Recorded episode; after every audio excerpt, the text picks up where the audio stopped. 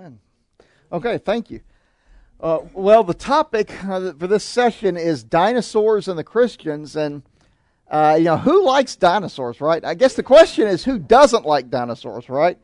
I mean, these animals are so you know you go to the museum, you see these skeletons of these magnificent animals, and it's they're just astounding. Uh, but a lot of Christians have a lot of questions about dinosaurs. Uh, for instance, did dinosaurs evolve from other creatures? Uh, did they live millions of years ago? Uh, did they rule the earth where they were the dominant form of life on earth for millions of years? Um, uh, were they wiped out by a meteorite impact, uh, you know, about 66 million years ago, uh, which is what we're being told? And how do dinosaurs fit into the Bible? So, what I want to do during this session is give you two simple rules for making sense of dinosaurs. And, and these rules also can help us make sense of really any topic. Uh, we need to learn how to have a biblical worldview and to think biblically uh, about a given issue. Okay, to base our thinking in every area on what the Bible says.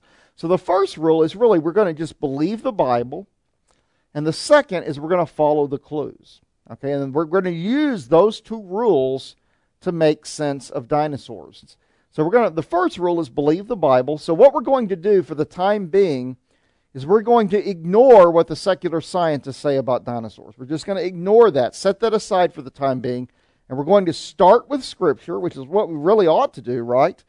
And we're going to see what the Bible says about this topic. And we may be surprised that the Bible says more about dinosaurs than we might have thought. So, a good place to begin would be the six days of creation. Uh, by the way, these are six literal days. Uh, there's no clue in Scripture anywhere that these are not real days. Uh, so, on which day uh, did God make dinosaurs? Now, before we answer that question, we have to be sure we know how to tell whether or not an animal's a dinosaur. So, how do you tell if a reptile is a dinosaur? Well, basically, the rule is if the legs go straight down, it's a dinosaur. Okay, the legs got to go straight down. So, I'm gonna, let's see if you're paying attention this morning. Okay, I'm going to show you some pictures of animals. Are these dinosaurs? What about this? This is a swimming reptile called a mosasaur. Is that a dinosaur? No, it's not because it doesn't have legs that go straight down. Now, people often think of it as a dinosaur, but technically it's not a dinosaur. How about this one right here? This is a plesiosaurus, swimming aquatic reptile. Is that a dinosaur? No. Again, it doesn't have legs that go straight down. Uh, we've also got flying reptiles like pteranodons. Is that a dinosaur? No. no. Now, people will sometimes call them flying dinosaurs, but really they're not. Now, these are all examples of flying and swimming creatures. And according to Scripture, God made those flying and swimming creatures on day five of the creation week. Now, dinosaurs, on the other hand, are land animals. So, on which day did God make the land animals? Well, uh, what day did He make the land animals? Day six, right. But whom else did God create on day six? That's right. He created the first man and woman, Adam and Eve, on day six of the creation week. So if we start with the Bible, right off the bat, we see that people and dinosaurs were on the earth at the same time. There was no age of dinosaurs where dinosaurs ruled the earth. People and dinosaurs were on the earth at the same time. Now, another question you might have is Did dinosaurs evolve? Did they come from simpler forms of life? Well, the Bible has something to say about that. In Genesis chapter 1 verse 25 it says, "And God made the beast of the earth according to its kind, cattle according to its kind, and everything that creeps on the earth according to its kind." In fact, that phrase after its kind or according to its kind occurs 10 times in Genesis chapter 1, almost as if the Lord is making a point. And if you take seriously what Scripture says about animals reproducing after their kind, this rules out evolution. Because in order for evolution to be true, there have to be at least some times when animals don't reproduce after their kind, right? Because you have to have fish turning into amphibians, turning into reptiles, turning into birds. You have to have basic kinds of animals transitioning or morphing into totally different kinds of animals. And in order for that to happen, they have to, at least part of the time, not reproduce after their kind. So if we take Scripture seriously, it rules out evolution. And the science confirms this. There is no evidence that dinosaurs evolved from simpler forms of life. Now, lest you just think that's a creationist talking, uh, this is Dr. David Weishampel, and he was the lead editor on a really famous encyclopedia of dinosaurs. And this is what he said. He said, From my reading of the fossil record of dinosaurs, and the fossils are the remains of these dinosaurs that we have, we'll talk about that a little bit more later. No direct ancestors have been discovered for any dinosaur species. Alas, my list of dinosaurian ancestors is an empty one. So there's he's got no evidence that dinosaurs evolved from other creatures. Here's another scientist from the University of Chicago.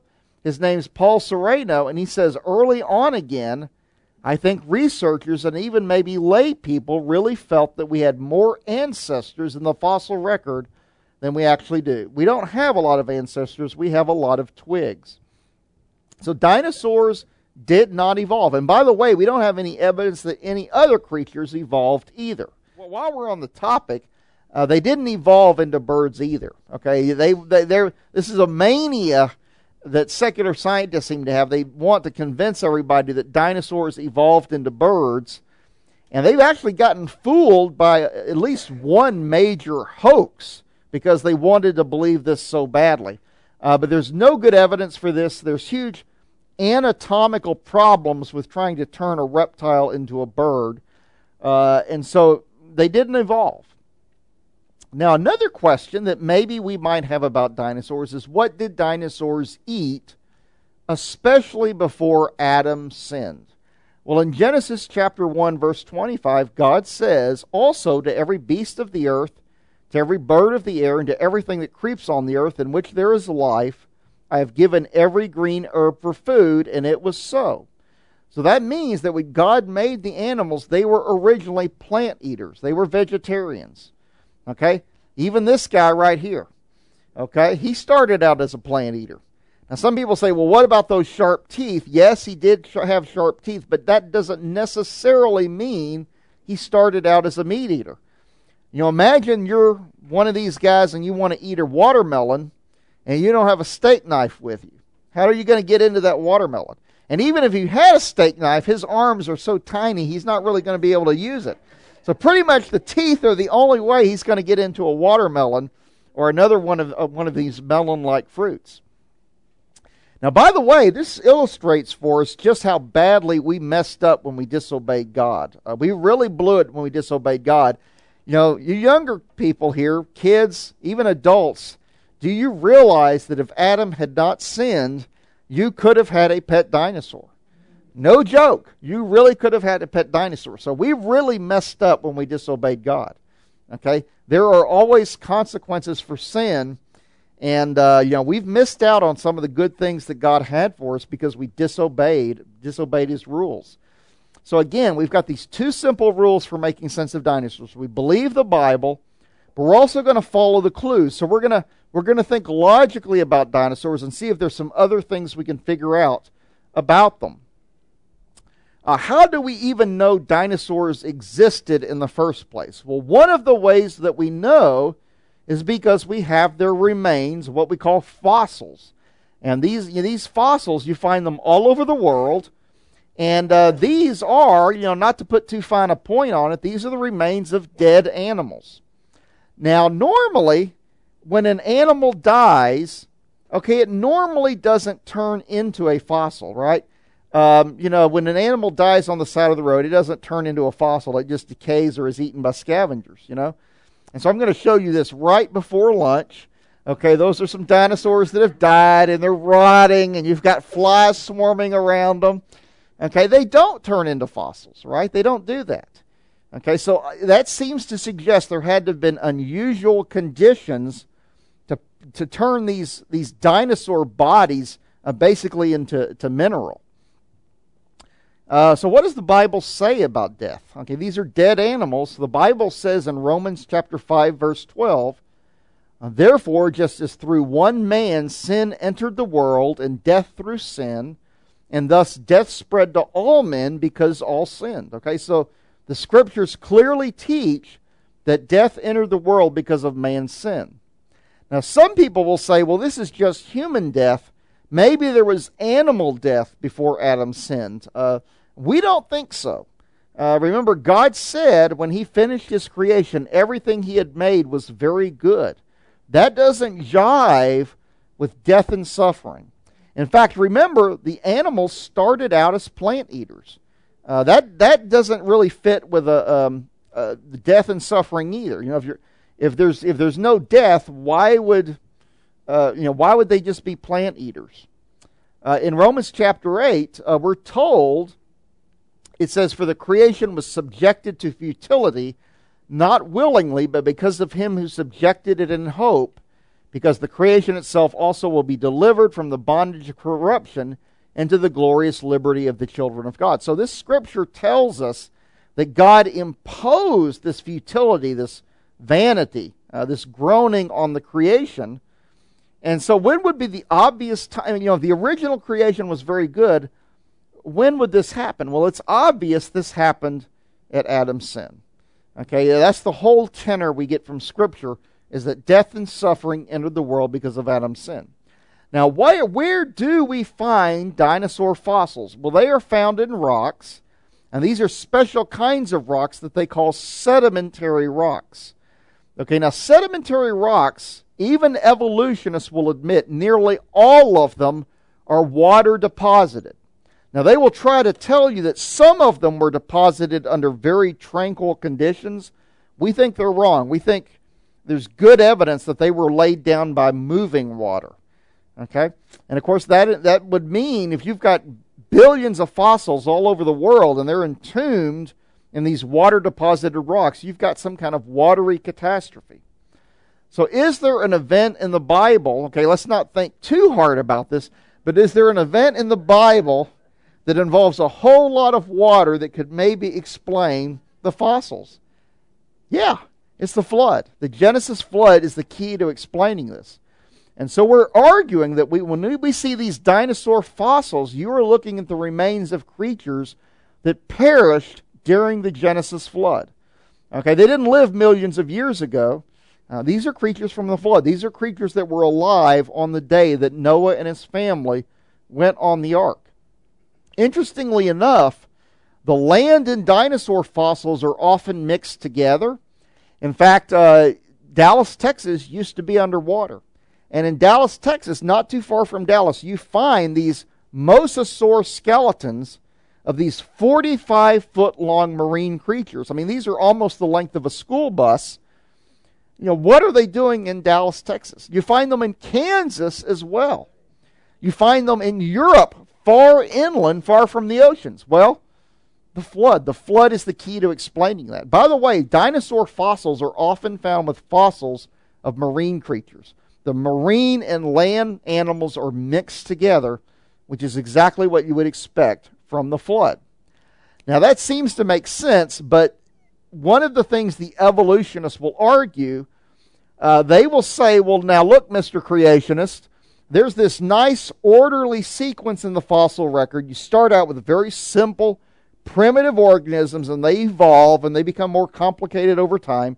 And as you go higher in the rocks, creatures become more and more complicated until eventually you have people.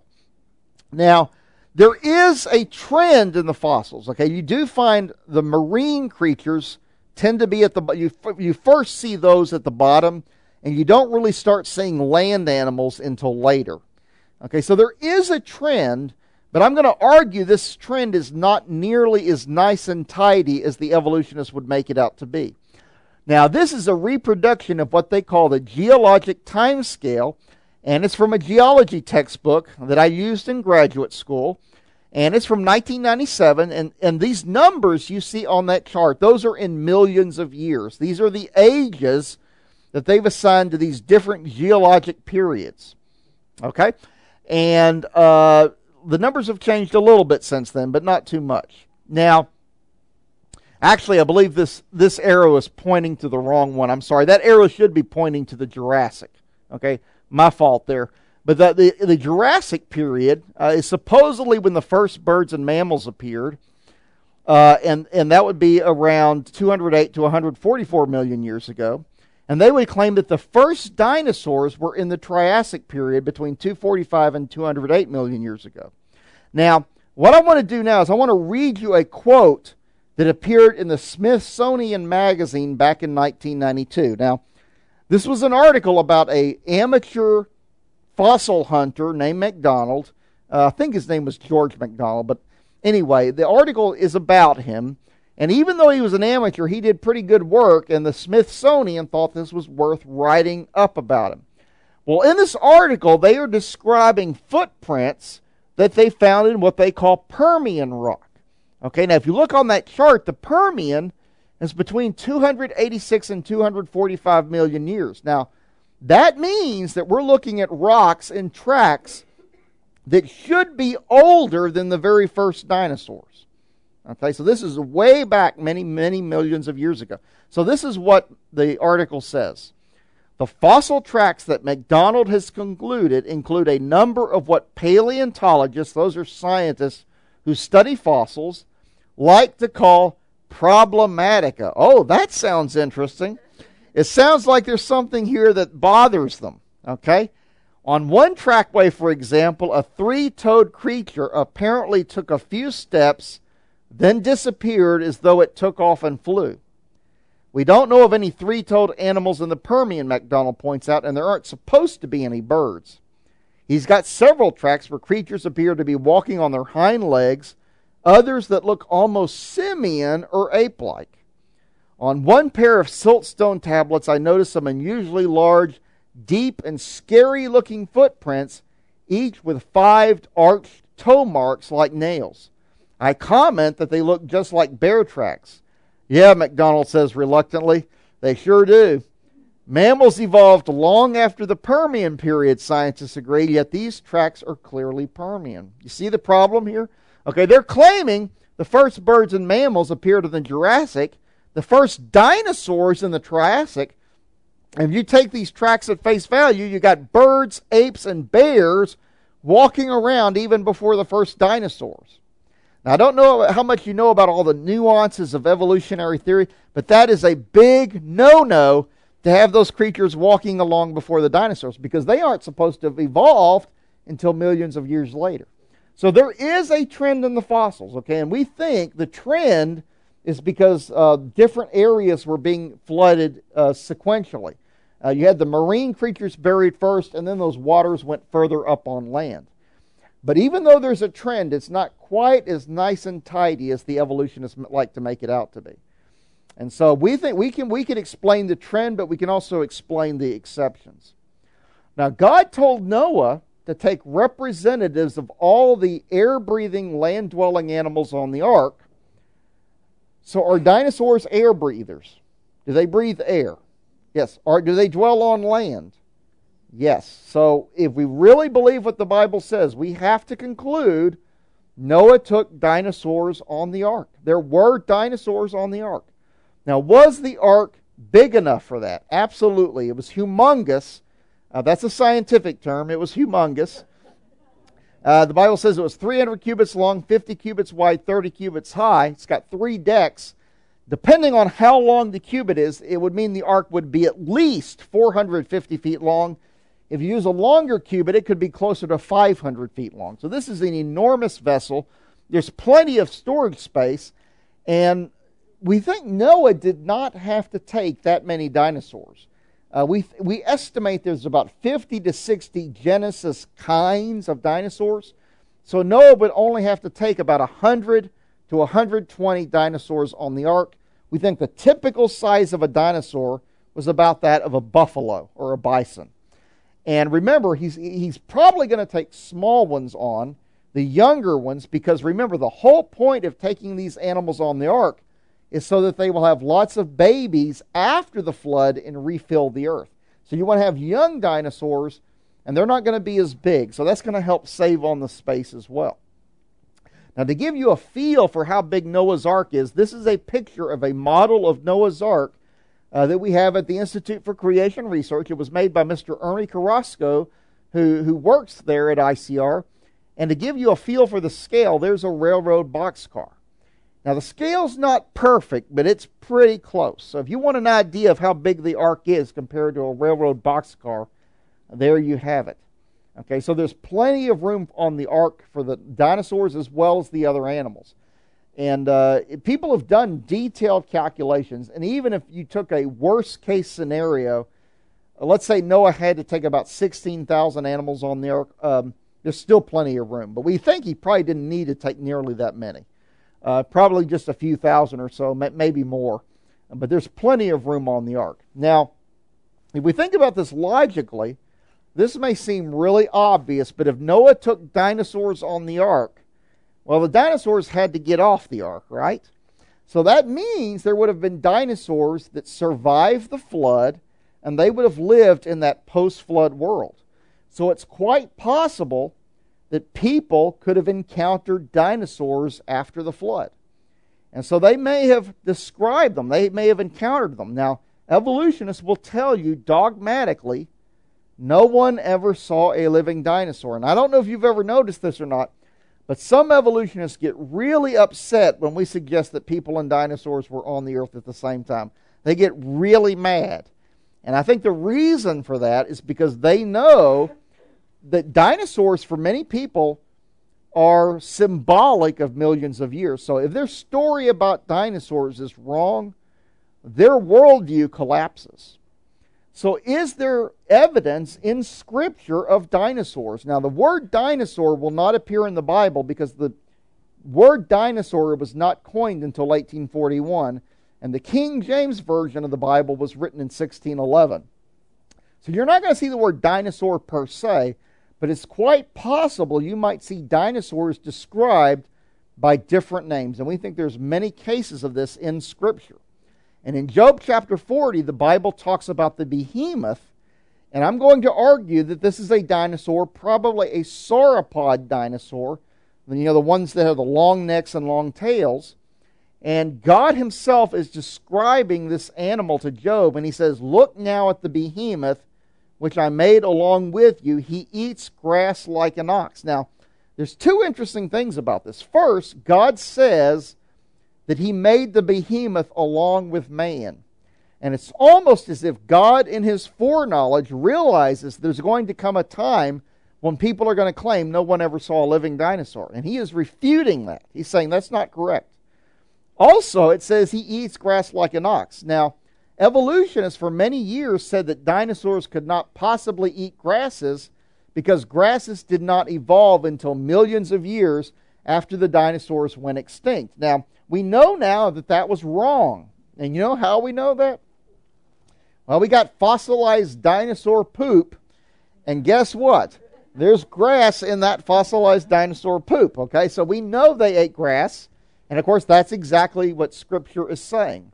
So I want to show you some images of these sauropod dinosaurs and keep this in the back of your mind as we continue to read uh, the description of this behemoth.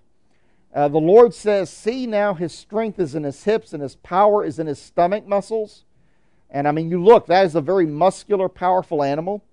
He moves his tail like a cedar. Now, what is a cedar? It's a tree. Okay, so he's comparing this animal's tail to a tree, and it says the sinews of his thighs are tightly knit. Now, so this is obviously a big muscular animal. What's really interesting about this is I, I don't know of any other animal whose tail can reasonably be compared to a tree. And what we now know about some of the dinosaurs is that when they would walk, their tails would sway back and forth to help them balance. And so they were literally swaying like a tree, just as described in this passage of Scripture. Uh, re- we read, His bones are like beams of bronze, his ribs like bars of iron. If you go to the museum and you see these big dinosaur bones of these sauropod dinosaurs, that is a very good description. And then God says he is the first of the ways of God. Only he who made him, that is God, can bring near his sword. And so, uh, so it's a big, powerful animal. It's the first of the ways of God. And even though it's so powerful, though, it, you read some more, it says that it's a vegetarian. Well, it doesn't. Yeah, it does. It does say that it eats grass, and it says that other animals play nearby. So even though it's this big, mighty animal, they're apparently not scared of it because apparently it's a vegetarian, just like these sauropod dinosaurs. So I would argue that the behemoth here is a sauropod dinosaur. And there's other passages of Scripture that talk about um, great reptiles. Okay, again, this is not a dinosaur per se, but the Bible talks about a sea monster called Leviathan. And there's a very detailed description in Job chapter 41 but it's also mentioned other places in Scripture. And the Bible actually says this is a fire breathing monster. It breathes fire. Now, we're not sure exactly what it is. Some people think it could be this animal right here, the mosasaur. Others think maybe the Leviathan was a super crocodile, what they call the Sarcosuchus imperator. Uh, Dr. Tim Clarey at ICR thinks it was a Spinosaurus because that was a swimming dinosaur. But whatever it is, it was clearly some kind of monstrous dragon like animal. In fact, the word dragon or dragons appears more than 20 times in the King James Version of the Bible. And it's not just the King James, it's the older Bible translations. They translate that word as dragon. Now, a lot of the newer translations will translate it as jackal. Now, I will freely admit I don't know a lick of Hebrew, uh, but uh, you know, the, supposedly the words are kind of similar looking, so that's kind of the justification for claiming that it's a jackal. But if you really take seriously what the text is saying, that can't really be right. And one example of this is in Jeremiah chapter 51, verse 34, where Jeremiah is talking about King Nebuchadnezzar, and he says, Nebuchadnezzar, the king of Babylon, hath devoured me, he hath crushed me, he hath made me an empty vessel. He hath swallowed me up like a dragon. Well, you know, that just doesn't sound like a, a jackal, okay? But it does sound like this guy, okay? So I think the one on the right is a far better candidate for a dragon uh, than a jackal. Uh, furthermore, the Bible talks about flying serpents in two places in Isaiah. And uh, we, don't, we know that there were flying serpents. Now, interestingly enough, the newer translations kind of chicken out. They render it as darting serpents, not flying serpents. Now, again, I don't know any Hebrew. I'm not going to pretend to be a Hebrew scholar. But I have looked up that word in the concordance. And sure enough, when it's used in other places in the Old Testament, it has connotations of flight. Okay, now, were there flying serpents? Yeah. There were. We've got their fossils, but they didn't live millions of years ago like the evolutionists are telling us. Uh, you may find this interesting. A lot of creationists think that the fish that swallowed Jonah was actually a sea serpent. Uh, the Hebrew word, uh, from what I'm told, is generic enough that it can refer to fish or whales or whatever. But when the Lord Jesus is talking about this incident in Matthew, he uses a specific Greek word that uh, to the Greeks, uh, I believe it's the word ketos, it meant a specific kind of animal. It meant a dog headed sea monster. Okay? Not a fish, not a whale, but a sea monster.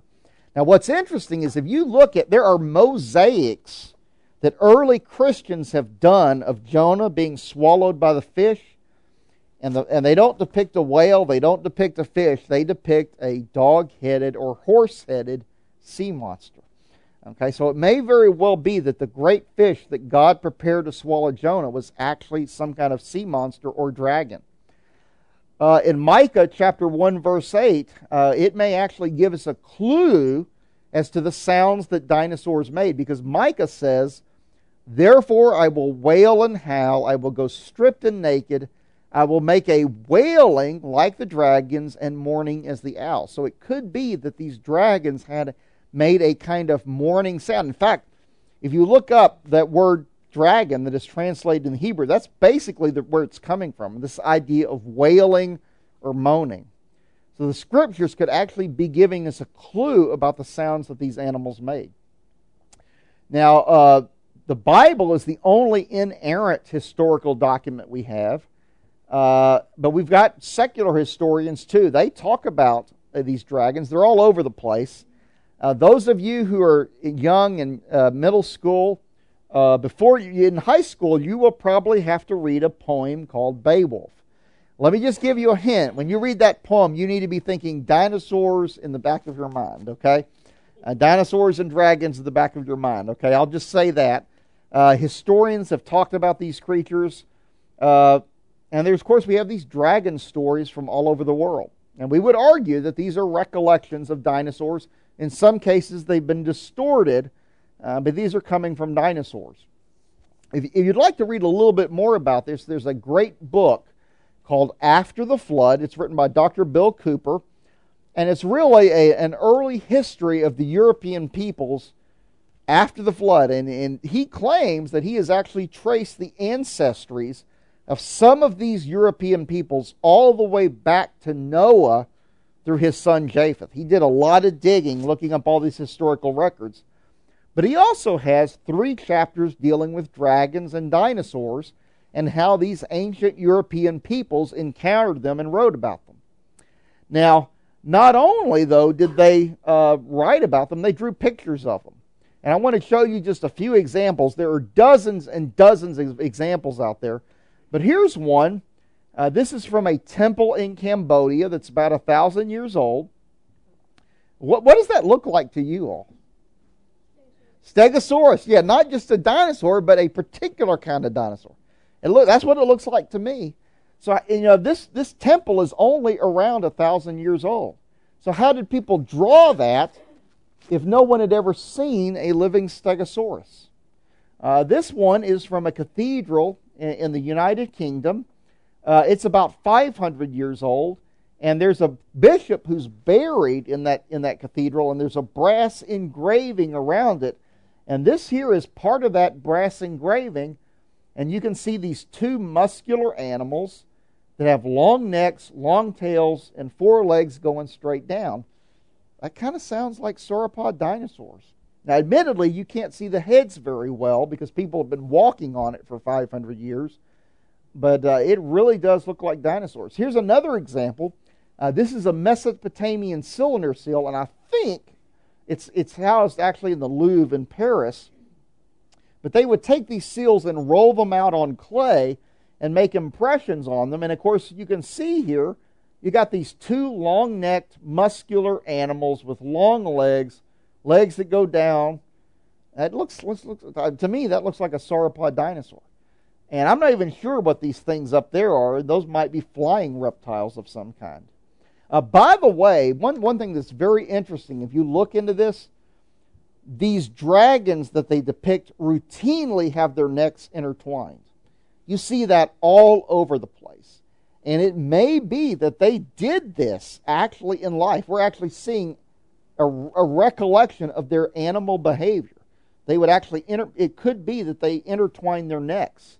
Uh, maybe it was some kind of mating ritual or something, but you see this all over the place. They routinely have the necks intertwined in these uh, drawings that they do.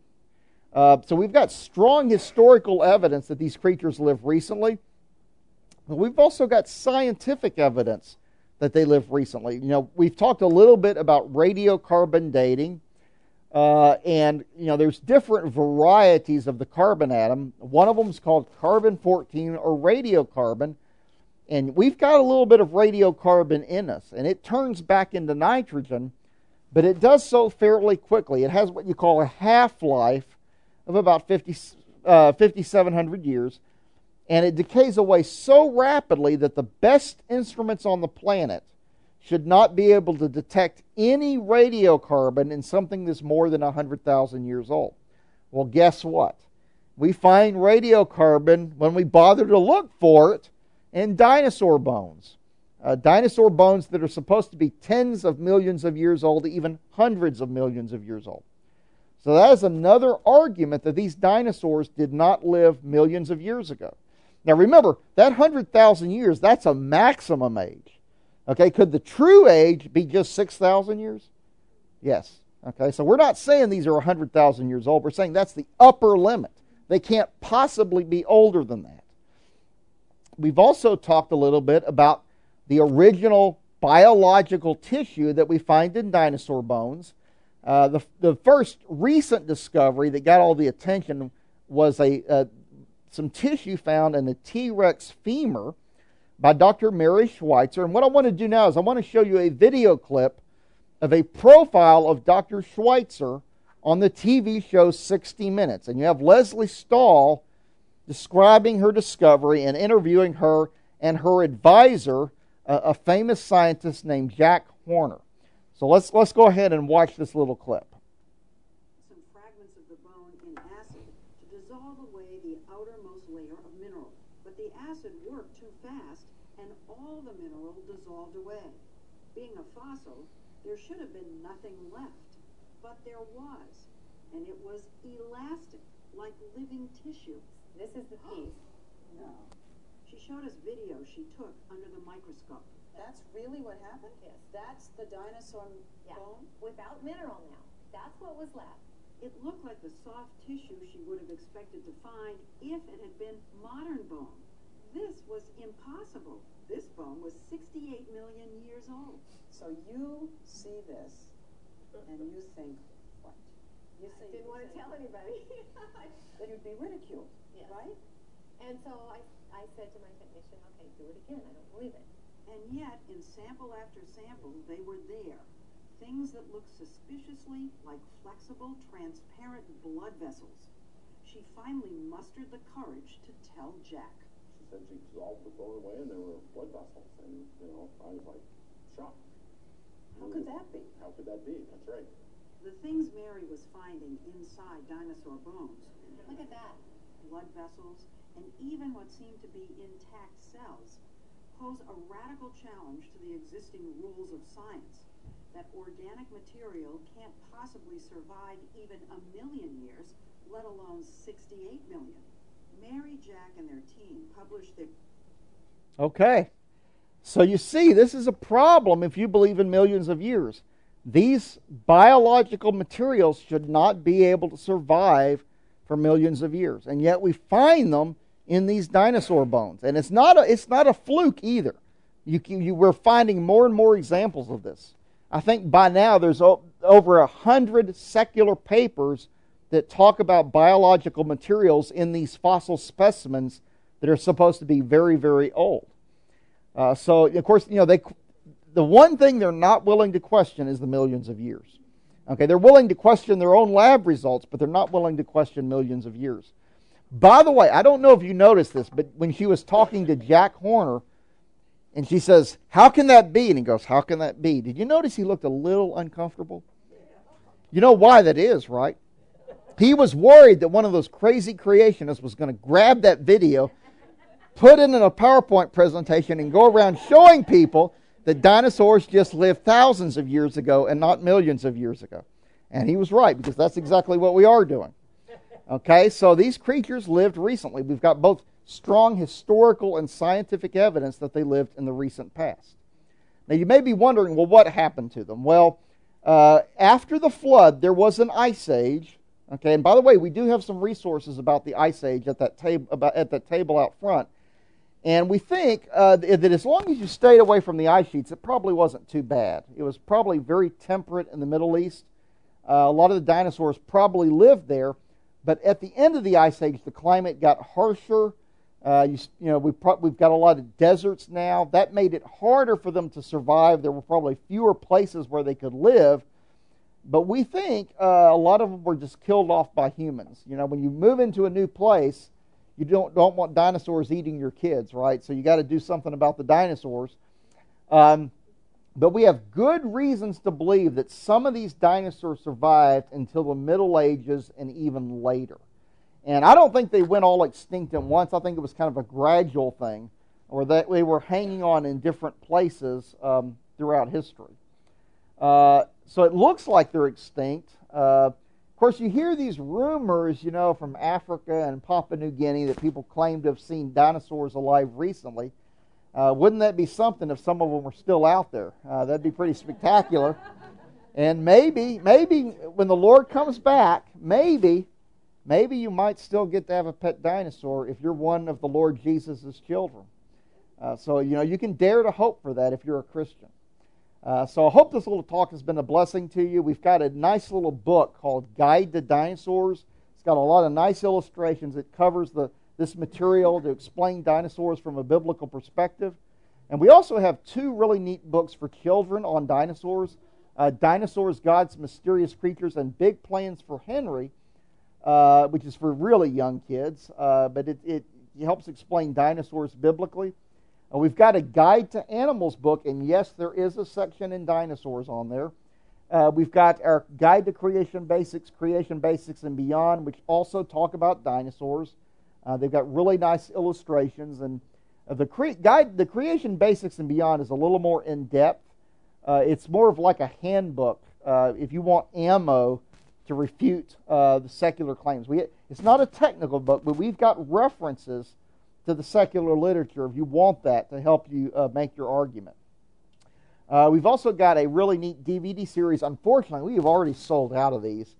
Uh, but I got to show you the promo because it's just so cool, okay? So even though we're sold out, I'm going to show you that promo. Um, here we go. Here's our, here, here's our promo for uncovering the truth about dinosaurs. You know, dinosaurs are used more than just about any other topic to really inundate people with evolutionary thinking. You would assume that canyon required many years to form, but instead it was formed in a single day. Whoa, what have we got here? It seems to describe what the Bible is talking about when it talks about a global deluge. Part of this evolutionary story asserts that dinosaurs evolved into birds. We are not the product of evolution, and we have not been here for millions of years. The discovery of soft tissues in dinosaur fossils sparked a revolution in paleontology. But there are indications in the fossils that this story doesn't add up. This is a great bit of evidence that points towards a young Earth, that these fossils are not millions of years old, but were buried only a few thousands of years ago. We see these flood sediments pushed way up into these mountains. Tremendous upheaval was going on in the Earth. This is bigger than an asteroid. There's a consistent pattern of the water moving across continents, thousand feet or more above present sea level. We can use the truth about dinosaurs to show people that the Bible really is true from the very beginning. What happened to them? Did they slowly go extinct? Or was it something sudden, something global, cataclysmic? Can science answer these questions? Can the Bible unravel this mystery? Uncovering the truth about dinosaurs.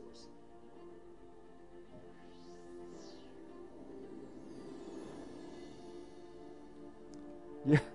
So uh, even though we don't have those here today, we've ran out. Uh, you can still get these at our website, icr.org. I got to tell you, when I, you see those dinosaurs walking through the floodwaters, that's just that that to me that's the high point right there. That is just really spectacular. Uh, also, I, am sure you've heard we are building a discovery center for science and Earth history, and we got some really cool stuff. We have a planetarium that has 3D capability. We also have a a T-Rex, an animatronic T-Rex, life size, and maybe a little bit bigger than life size. I think they may have exaggerated the height just a little bit, but it is made by the same people who make the dinosaurs at Universal Studios. And I showed, I showed, I had video on my phone, and I showed my two-year-old nephew, and he couldn't make up his mind whether he was thrilled or terrified. So it's pretty cool looking. It's really cool looking. And so if you haven't uh, signed up for our magazine, Acts and Facts, please do so. Uh, it's paid for by our donors. It's a gift to you, and we answer those tough questions about creation versus evolution. So uh, that's all I've got. I think we've got maybe 15 minutes, 14 minutes or so. Does anybody have any questions? Okay. Okay, on the ark. That's it. Well, they they would need you would need about 120. We think we think there were about 50 to 60 Genesis kinds of dinosaurs. So uh, he only would have had to have taken about 120. And we're not sure about the exact number of other animals on the ark, but remember, it's just the air breathing, land dwelling animals. And so we think, at a worst case scenario, if you assume that the Genesis kind is what they call the genus taxonomic level, he would need to take 16,000 animals on the ark. There's still plenty of room. We think in most cases, though, the, the Genesis kind is probably at the family taxonomic level. So that's going to that's going to whittle that down number. So we could be looking at maybe a few thousand animals, something like that. So in any case, there's plenty of room on the ark. So it's not really an issue. But yes, for them to survive, they had to be on the ark because if they're if they're out outside the ark, that's it. Yeah. It, okay. Yes. Uh, you know, we think that before the flood, some of them had already started to eat meat. Because uh, the reason for that is that we find some dinosaur bones that have T Rex teeth marks in them, but they're not they're not recent. They they've had quite a bit of time to heal. Okay, so you know, obviously during the flood, they're going to be desperate. The animals are going to eat whatever they can. But these wounds appear to be older than that. So it looks like some of them had already started to eat meat even before the flood. And the Bible talks about how the earth was filled with violence. And that may refer to some of what the dinosaurs were doing as well, not just humans. So we think there's a, even though they weren't supposed to, we think there's a chance they started eating meat before the flood. Oh, yeah. Oh, yeah. Yes. Uh huh. Well, he didn't. A God brought them to Noah, so he didn't have to. He didn't have to round them up. Yeah, yeah. Uh huh. Yes, yes, yes. That's right. Okay. Okay. Uh, we think the ice age began right after the Genesis flood. The Genesis flood was about, about 4,500 years ago. So we think the ice age was another 700 years. That's our best estimate. So we're looking at, you know, uh, 700 years after the flood. It, it, was started right after it and ended about 700 years later. Yeah. when you said that, you know, even humans killing them, that makes sense because you look at what we're doing to the animals we have now. Mm-hmm. They're going extinct. Right. And they won't even be from their age. Yeah. Yeah. Yeah. Uh huh a little over a year. It's about 371 days, is what the scripture says. So what you know, there was 40 days and nights of really torrential rain, but it was the flood didn't stop. I mean, it was still going on. Uh, in fact, we think the high point of the flood was 150 days, and by that time, everything, every air dwelling or air breathing, land dwelling animal outside the ark was dead by that point. By the 150, 150th day. Yeah. Yeah. Okay. Okay.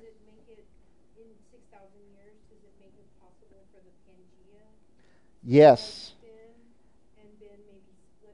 Yes, we think that was during the flood. We think we think there was a supercontinent, and that it split apart during the flood. Now, uh, it, but it's not a slow, gradual continental drift like they told you in school. It was rapid.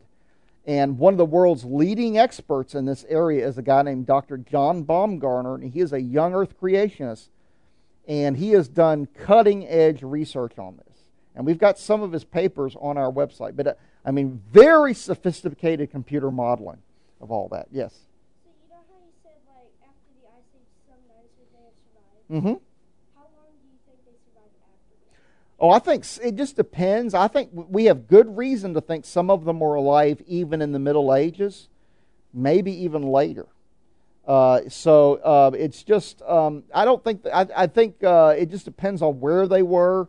Like Alexander the Great, when he and his men were in India, they claim that they were his men were terrified by a big dragon in a cave in India. Okay, so what, what's that like a 300 BC, something like that? Uh, so there's, they're all over the place. They're all over history. So we, there's good reason to think they survived for quite some time. Yeah. Okay. Uh, yes. Uh huh.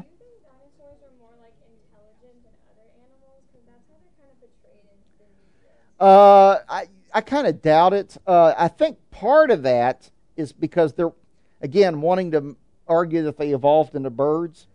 Uh, I don't, well, the intelligence may not be an issue, but in the movie Jurassic Park, I don't know if there's a scene at, toward the end of the movie where there's a velociraptor.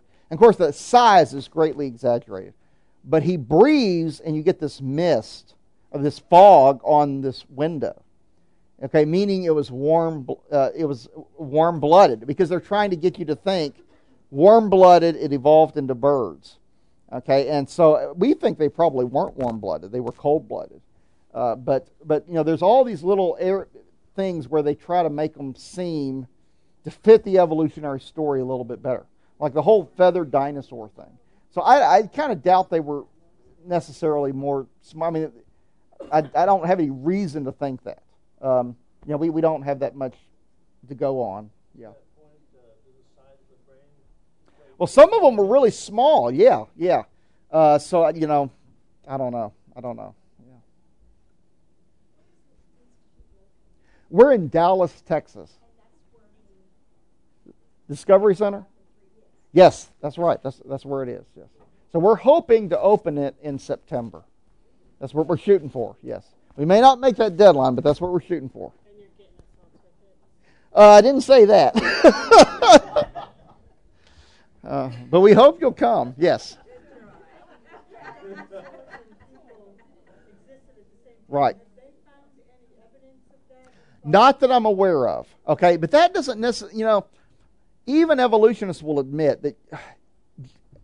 Well, let me let me see if I can come up with an example.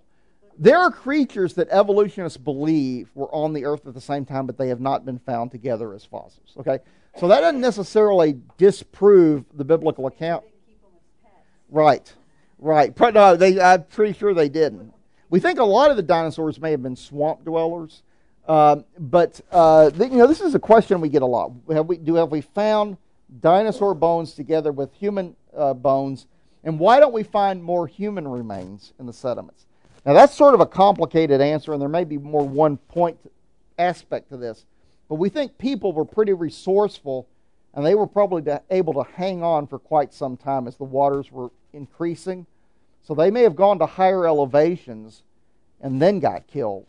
Well, we know there was a huge amount of erosion at the end of the flood, where in some cases, thousands of feet of sediment were planed off as the waters receded off the continents. So if you had people that were up there that were buried in those higher sediments, they would it would have been obliterated. Okay, so you wouldn't find remains of them there. Um, but on the other hand, you've got this issue of evolutionists aren't looking for them. And even if they did find something like that, are they going to tell anybody? Now, there have been reports of artifacts that look like they're man made in places they weren't supposed to be. Uh, even reports of skeletons, human skeletons. Okay, but these are kind of controversial even among creationists, and you know it, it's. I don't. We we want to be careful to use the best arguments. Okay, but at the same time, I think it's good for you to be aware of this because it may not be an airtight argument, but it's not like it's nothing either. I don't want to make it sound like there's zero evidence of the human pre-flood civilization. Okay, there is. It's just stuff that we're not sure we can make a slam dunk argument for. Okay? But there have been reports of human artifacts, maybe even a human. There's one skeleton in particular that I'm thinking of that there was a claim that it was a human remains in flood sediments, but there was a big controversy among creationists back in the early 90s about that. So we don't have anything at this point that we're ready to just.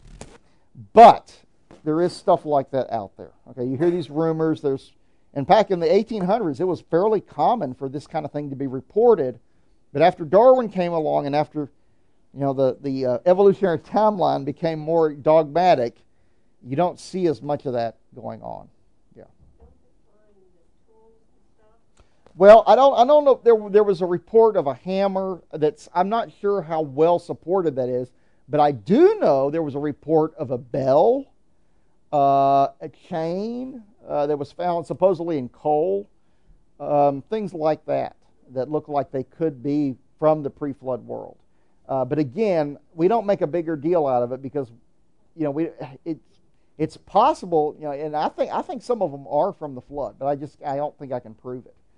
So that that's the thing. It could have been very big. I mean, they had 1,650 years, 1,656 years. I, they they could have very well been a large population. There's there's no reason you you have to assume that it was a small population. Exactly. I mean, how many kids could you have if you lived to be 900 years old? You know? Yes, yes.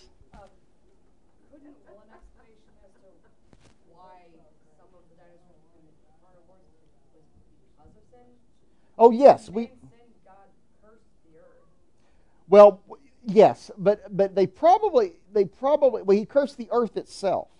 Okay, and that's interesting because some creationists think that's when radioactivity started. That God actually started radioactivity in the earth's interior, but people were protected from it because it was still deep inside the earth's crust. And then people, a lot of people think, and I think there's something to this. Uh, I think this is right that before the flood, there was an accelerated burst of nuclear decay, and the heat from that may very well be what God used to start the flood. Okay, but the curse is specifically on the earth that talks about the thorns and thistles. Probably what happened was, you know, animals got killed or died, and some of them just started scavenging and developing a taste for meat. So it's probably a gradual thing. Yeah. Yes. Uh huh. Oh, it's our pleasure. We are delighted to do that. Yes. Uh huh. Oh, great question. Okay, for a long time there was a very popular idea among creationists that the firmament was a vapor canopy on top of the Earth's atmosphere.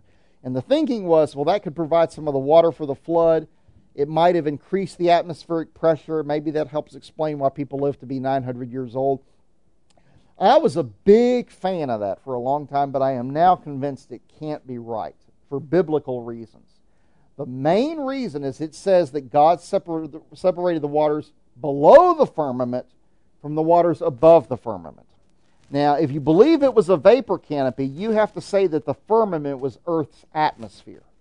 Okay, because the, firm, the water vapor is sitting on top of it. The problem is the Bible explicitly says that the stars are in the firmament. Okay? So it's got to be it's got to be talking about space. So most creationists now think that God actually put a shell of water way out in space beyond the farthest galaxies.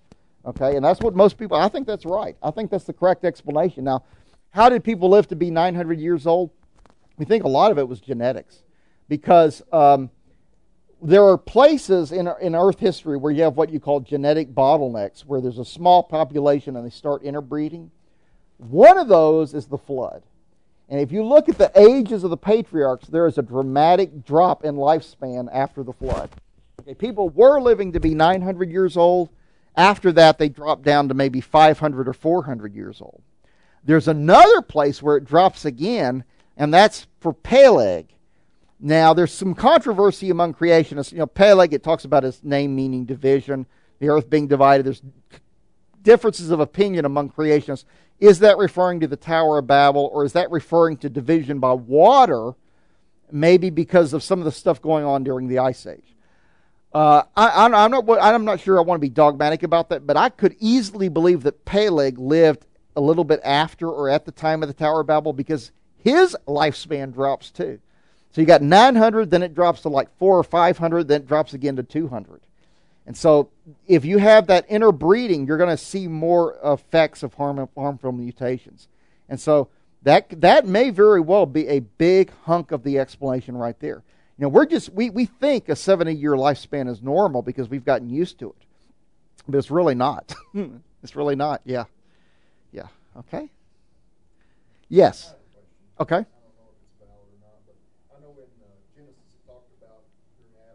Uh huh. Right. Yes. Yes, yes. And that's why they thought Noah was crazy because it, it had not rained yet. He said it's going to start raining. Do you believe that there's any back to that? I think there might be. This is something we're looking into. I, uh, in fact, we really need to nail that down. There's differences of opinion among creationists because if you read that passage, you could argue that it's only referring to part of the creation week before God creates Adam, before personally to me, I that's I don't I have a problem with that because in my mind, why would you even mention it? You know, three or four days without rain, who cares? You know, we go weeks in Texas without rain. You know, so it, it's why would you even mention it? So I think maybe there could be it could be true that there wasn't rain in the pre-flood world, but it's got to be something other than a vapor canopy, and uh, we're not sure. I mean, this is something we really need to work on. Uh, but there's a difference of opinion among creationists about that. But I'm open to the possibility that it, now how it would work, I don't know.